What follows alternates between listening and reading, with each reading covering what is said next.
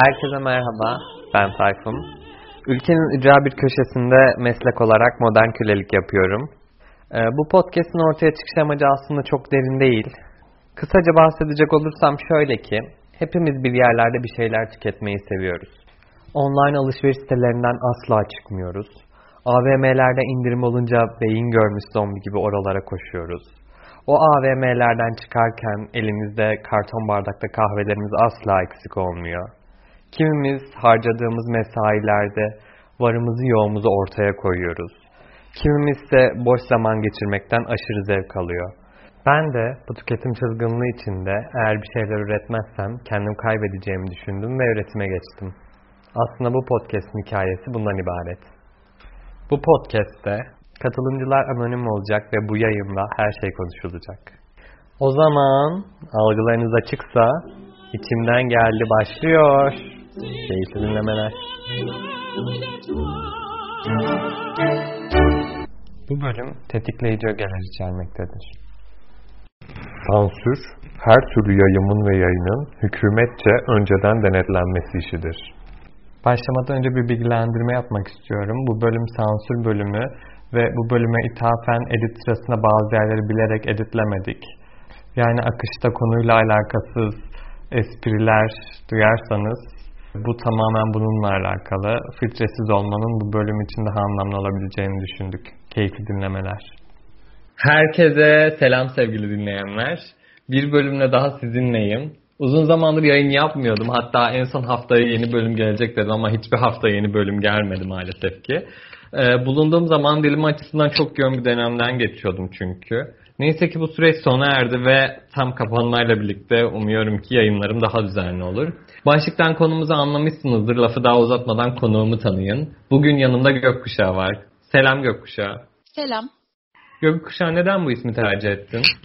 Hazır sansürden konuşacakken yakın zamanda sansürlenen doğa olayını seçmek manidar olur diye düşündüm. Manidar olmuş gerçekten.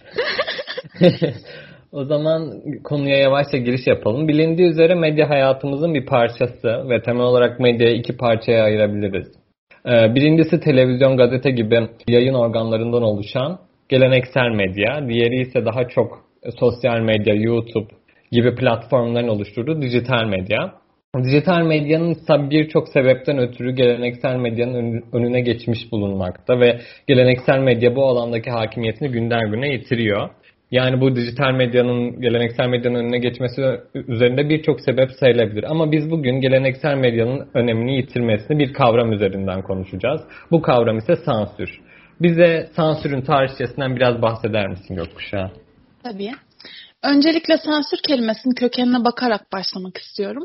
Latince'de yargılamak anlamında kullanılırken Antik Roma'da halkın ahlakını ve nüfus işlerini denetleyen devlet çalışanlarına sansör denilmiş.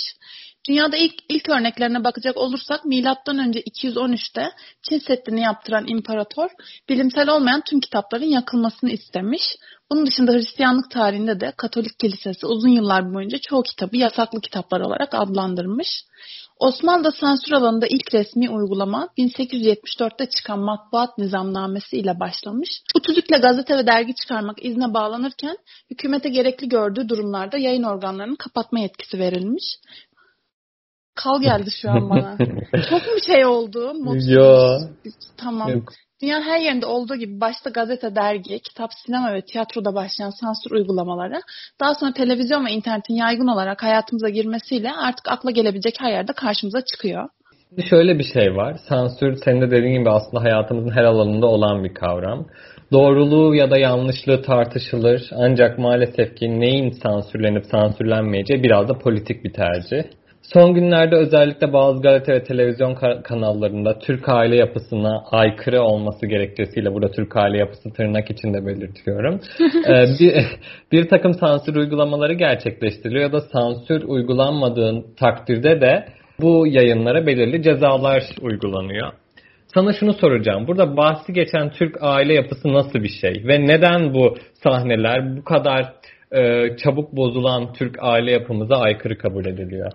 Bahsi geçen kırılganlık, toplumda işleri biraz da kendi lehine çevirebilen bir topluluğun kendi benimsediği ahlaki değer yargılarını tüm ülkeye mal etmesinden kaynaklanıyor temelde diye düşünüyorum. Klişe olacak belki ama sevgi ve güven temelleri üzerine oturmamış bir aile yapısı varsa ortada zaten korku ve şiddet ortaya çıkıyor bir yerden sonra. Ama sözde aile yapısının asıl sorunlarına odaklanmak yerine kafalar başka yere çevrilirse gökte çıkan gökkuşağı da, televizyonda çıkan alkol ve sigara da bu aile yapısını bozar hale geliyor kişiler için. Evet, ben geçenlerde bir gazete haberi görmüştüm. Netflix'te Friends dizisinin yayınlanacağı zamanlarda, ki Friends benim en sevdiğim diziler arasındadır. Bir gazete haberi şuna benzer bir haber başlığıyla bunu duyurmuştu. Netflix ahlaksız dizi Friends ile gençleri hedef alıyor. Yani hangi gazete olduğunu tahmin edersiniz muhtemelen. Bir de komik yanı şu, yani olay zaten komik de buna ekstra komiklik katan bir öge de şu. Dizinin afişindeki kadın karakterlerin kolları tam gözüküyor. Yani giydiği elbiseler kolsuz. Ve oraları blurlamışlar yani gerçekten. Blurladınız o an işte ahlakım çok bozuldu blurlamasaydın. Senin de ahlakın bozuldu mu? Hangi ahlak diyormuşum şimdi? Ya bir insan temelde ahlakın neden bozuldu ve neden bozulmadı da aslında bizim için çok büyük bir turnusol kağıdı niteliğinde. Şimdi ahlak topluma atfedilen bir kavram olabilir ki bence bu da yanlış. Ama bu kadar kırılgan bir ahlak anlayışının altında ben farklı düşünceler ararım açıkçası. Bir grubun ahlak anlayışına ters düşen şeyler bir kadının kollarının gözükmesi, sevişme sahnelerinin ekranda gösterilmesi ya da alkollü içeceklerin apaçık bir şekilde içilmesi olabilir. Benim ahlak algımı sarsan şeyler de kadına yönelik şiddetin yaygınlaştırılması, çocuk istismarına sessiz kalınması ya da herhangi bir nefret söyleminde bulunması ve bu şekilde örnekleri daha da arttırabiliriz. Geçenlerde yine bir dizi vardı. Ülkemizde medya denetim. Geçenlerde yine bir dizi vardı. Ülkemizdeki medya denetim kuruluşu tarafından ceza yazılmıştı. Ve dizinin bir sahnesinde bir kadın, bir erkek köpüklü bir jacuzzinin içindeydiler. Şimdi bu ceza yazılan ve rahatsız olan şey tam olarak nedir yani? Birbirini seven iki insanın cinsel geçişi olması mı, jacuzzi'de olmaları mı? Yoksa şiddet dolu görsellere alışkın olduğumuz için bu bizde biraz şok etkisi mi yarattı? Asıl sorunu ben söylüyorum o zaman. Muhtemelen o iki karakterin evli olmaması. Ya bak işte bu o kadar zehirli bir düşünce ki evli olunca bireylerin birbiri üzerinde tahakkümünü hak görmek. Evlilik cinsellik için bir onay mekanizması değildir arkadaşlar. İki insan cinsellik yaşamak istiyorsa karşılıklı evet demesi yeterlidir. İşte inançsal damgalamalarmış, ahlak yargılarıymış bunların hepsi o kişi, iki kişiyi ilgilendirir sadece. Hayatınız boyunca kendinizi durdurmak için yarattığınız duvarlara başkalarının da çarpmasını istemek çok da aklı selim insanların yapacağı bir hareket değil. Ha şunu da söyleyeyim, o iki birey evli olsalardı bence yine o sahneye ceza yazılırdı. Ama oradaki adam o kadına herhangi bir şiddet uygulasaydı izleyen kitlenin birçoğu vah vah tüh tüh derler ve izlemeye devam ederlerdi. Ya da geçtiğimiz senelerde birkaç tane karısı olan sözde köy ağasının olduğu bir dizi çekilmişti ve yayınlanmaya devam etti. Bu dizi bozmadı mı ahlakınızı ya da mizah öğesi sayılıp gülüp geçtiniz mi çoğu problematik sahneye? Şimdi tam olarak buradan bahsediyorum. Burada bizim uygulayacağımız sansürle üçüncü bir kişinin uygulayacağı sansür çok farklı. O zaman burada toplum senle ben mi oluyoruz yoksa o üçüncü kişi mi oluyor? Soruyu şöyle toparlamak istiyorum. Toplumun ahlak yapısını kimler oluşturuyor? Şu an bulunduğumuz duruma göre yorumlayacak olursak, toplumun birçoğunun benimsediği dini inanç, gelenekler ve bunları kendilerine göre yorumlamaları sonucu yaygın bir ahlak anlayışı ortaya çıkıyor diye düşünüyorum. Sorun da burada başlıyor çünkü ahlaki bir değer yargısı temelde bireyseldir ve sonuç olarak bunun topluma atfedilmesini yanlış buluyorum. Evet siz alkolden, herhangi bir öpüşme sahnesinden ya da cinsellikten rahatsız olabilirsiniz ama bunlar var olan şeyler. Siz kafanızı başka tarafa çevirince yok olmuyorlar ve asıl sansürlenmesi gereken şeyler değiller kesinlikle. Bu kadar fazla ve farklı insan olduğu bir coğrafyada herkesi memnun etmek zaten imkansız, farkındayım. Ama insanların anlaması gereken şeyin de bu olduğunu düşünüyorum. Herkes farklı bir değer yargısı benimseyebilir. Dayatılmadığı ya da kimse bir diğerinin özgürlüğüne müdahale etmediği sürece bir sorun teşkil etmemesi gerekiyor bence. Peki şunu merak ediyorum. Sansür uygulamalarının dijital medya üzerindeki otoritesi son dönemde gündemde. İşte YouTube içerikleri olsun, Netflix içerikleri olsun ya da bir saat önce okuduğum Spotify içerikleri olsun. Bunlara sürekli sansür gelecek mi diye düşünüyoruz. Bu arada gerçekten bir saat önceki okuduğum haberde Spotify'da sansür geleceği konuşuluyor ama neyse. Konuyu çok derinleştirmek istemiyorum. Dijital medyanın bu alanlardaki kısıtlanması hakkında ne düşünüyorsun? sansür konuşurken şeyde sansürleniyormuş, bu yayında sansürleniyormuş. Deniyormuş ama kapanıyormuş. Televizyonda normal yayın akışında gösterilen dizilerin sansürlenmesini bir yere kadar anlayabilirim. Tabii doğru noktalarda yapıldığı sürece, ki kadına şiddet sahneleri, çocuk gelinler ya da bekaret testi uygulamaları gibi sahneler yayınlanırken alkolün ya da öpüşme sahnelerinin sansürlendiği bir noktadayız. Bunun pek de mümkün olduğunu sanmıyorum şu anda. Bunun yanında kişilerin belli bir ücret karşılığında hizmet satın aldıkları bir platformda sansür olmasına kesinlikle anlam veremiyorum ki zaten belli bir ücret veriyoruz ve hani 18 yaşından büyük reşit insanlar veriyor bu ücreti. Yani örnek mesela kadının kızı. Otur ona az sonra geleceğim. Örnek verecek olursam yakın zamanda Netflix Türkiye'de çekilmesi planlanan bir dizi eşcinsel karakterler içerdiği gerekçesiyle iptal edilmiş ve sonrasında Netflix İspanya orijinal içeriği olarak çekilme kararı alınmış. Hani ne oldu yani, biz şimdi çektirmediler diye izleyemeyecek miyiz o diziyi? Ya da eşcinseller bir anda dünya üzerinden yok mu oldu? Hani cevap vereyim eğer çok merak ediyorsanız. Hayır olmadı. Artık sansür geçildi, direkt yapımların çekilmesi engelleniyor ve bunun hiçbir mantıklı açıklaması, bunu bulamıyorum. Yani aklıma yatmıyor kesinlikle. Örnekleri de çoğaltabiliriz. Yakın zamanda yine Netflix'te yayınlanan Aşk 101 dizisi Osman karakteri olayını çoğu insan biliyor. Hani detaylandırmama gerek yok diye düşünüyorum. Herhangi bir şey görmemek için gözlerinizi, duymamak için kulaklarınızı kapatabilirsiniz ve hatta bazı şeyleri engelleyebilir ya da hedef gösterebilirsiniz. Ama onlar orada var olmaya devam edecekler. Yani hiçbir engel bu gerçeği değiştirmez. Peki ben bir şey söyleyeceğim. Spotify'a sansür gelince ben ne yapacağım? Bilmiyorum artık. Yani... İlk başta bu yayını kaldırmakla başlayalım. Peki sadece bir içeriğin sansürlenme kriterlerini neler belirliyor? Herhangi bir ırkı, yönelimi, cinsiyeti ya da etnik kökeni alenen hedef gösteriyor ve nefret öğesi, pedofili, taciz ve şiddet içeriyorsa tabii ki sansürlenmeli. Hatta böyle içeriklerin zaten en başta yayınlanmaması gerekiyor bence. Olması gereken bu. Bunun dışında ailelerin çocuğum YouTube'a girmiş, X kişisi benim çocuğumun ahlakını bozuyor gibi sistemde bulunmaları da anlamsız geliyor bana. Aynı az önceki örnek gibi. Çünkü zaten küçük bir çocuğun eline uçsuz bucaksız içerik kaynağına sahip bir teknolojik aleti verir ve denetlemezseniz bunun sorumluluğu size aittir diye düşünüyorum. Herhangi bir YouTuber ya da herhangi bir kuruluş bu konuda size yardımcı olamaz. Ki başta saydığım içeriklerin denetimi iyi yapılsa kimsenin çocuğunun ahlakını geçtim, kişiliği de bozulmaz diye düşünüyorum. Kesinlikle katılıyorum sana. Bir de şöyle bir noktaya değinmek istiyorum. Bundan 20 yıl önceki videoları izliyorum. 20 yıl önceki yayınları izliyorum. Bu arada YouTube kesinlikle bu açıdan bizim için çok büyük bir arşiv oluşturuyor. Atıyorum Huysuz Virgin'in bir şovunu izliyorum mesela. Seyfi Dursunoğlu'nu çok severim bu arada. Nur içinde uyusun.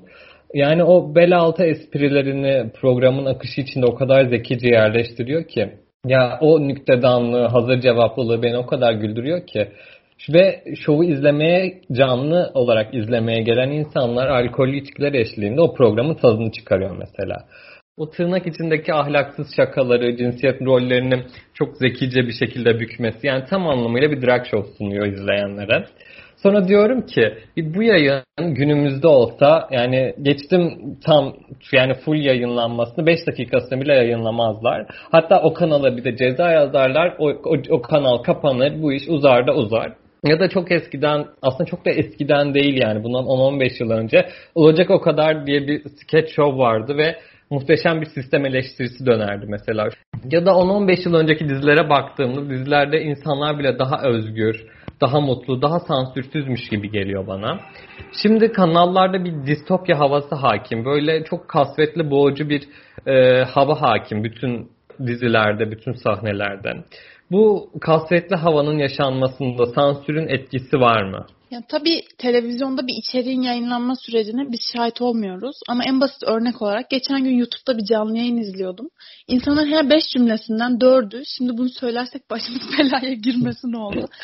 İnsanlara öyle bir korku aşılanıyor ki bir süreden sonra işin yasaklanma ya da yayından kaldırma sürecini geçtiler. Direkt ben şimdi bunun yüzünden hukuki bir sorun yaşar mıyım sorusuna göre içeriklerini düzenlemeye başlıyorlar. Tabii ki bu da her alanda kasvetli ve daha yapmacık, samimi olmayan içeriklerin oluşmasına sebep oluyor. oluyor bence. Yani en basitinden bir espri yapacaklar ama yapamıyorlar yani. Aklıma geldi ama şimdi söylemeyeyim, sıkıntıya girerim şeklinde. Kendilerine otosansür uyguluyorlar. Ya da bir yerler soğuktur şimdi. Aynen. Ya o, aslında o, evet, onu söyleyen insanlar da tabii bu şeyi besliyorlar. Evet, besliyorlar ama neyse, ona şimdi girmeyelim. Yani bir yandan da küçükken izlediğim programlara ya da yılbaşı içeriklerine bakıyorum. Özellikle yılbaşında bunun eksikliğini çok hissediyorum. Dediğin gibi çok daha samimi, çok daha içten hissettiriyor ve üzülüyorum çünkü çok da geriye gitmek gerekmiyor bunun için. 2000'lerin başına gittiğimizde şimdi olandan çok daha farklı bir atmosferle karşılaşmak mümkün. Hatta dün arkadaşımla konuşuyorduk. Behzat Ç'yi izliyormuş. Dedi ki hani burada her sahnede rakı içiyorlar ve bunu nasıl televizyonda yayınlamışlar. Yani bunu nasıl televizyonda yayınlamışlar, hani çok da uzak bir zaman da değil dedi. Yani dedim evet. İşte evet, maalesef. Toplumsal devinim diyelim. Bir de şunu düşünüyorum. Bu sansür mekanizmaları efektif mi sence? Mesela atıyorum bir kadeh viskiyi bulurluyorlar ya da sigarayı bulurluyorlar. İşte alkol kullanan insanlar şey mi diyor bunu görüp? Bak bulurlamışlar. Demek ki kötü şimdi bir şey. Şimdi içlemeliyiz. Aynen. Hemen ya hepsini çöpe atın. Ya da şey mi diyorlar yani işte insanları özendirmemek için yapıyorlarsa diyelim, içmeyenleri özendirmemek için. Zaten sen onu buluyorsan onu içmeyen insan bile onun alkol sigara olduğunu biliyordur yani. Hani özendirmekten korktuğun kitle de onun alkol sigara olduğunu anlıyorsa burada sansürü neye uyguluyoruz tam olarak? Yani şu gerçek, dediğin gibi alkol kullanan da sigara içen de onu blurlu görse de içmeye devam edecek. Yani burada sansürün hedef kitlesi aslında yetişkinlerden çok çocuklar olarak düşünülmüş olabilir. Daha doğrusu bu sansürleri açıklarken kullandıkları argüman genelde bu oluyor. Artık bu şekilde gördüğümüz sahnelerde olan bir alkol sigara tüketiminden çok, bakın blurladığımız bir içecek ve eğer bunu içerseniz toplum tarafından yanlış, tırnak içinde, ayıp ve ahlaksız olarak görülen şeyleri yapabilirsiniz temalı durumlar içerisinde veriliyor.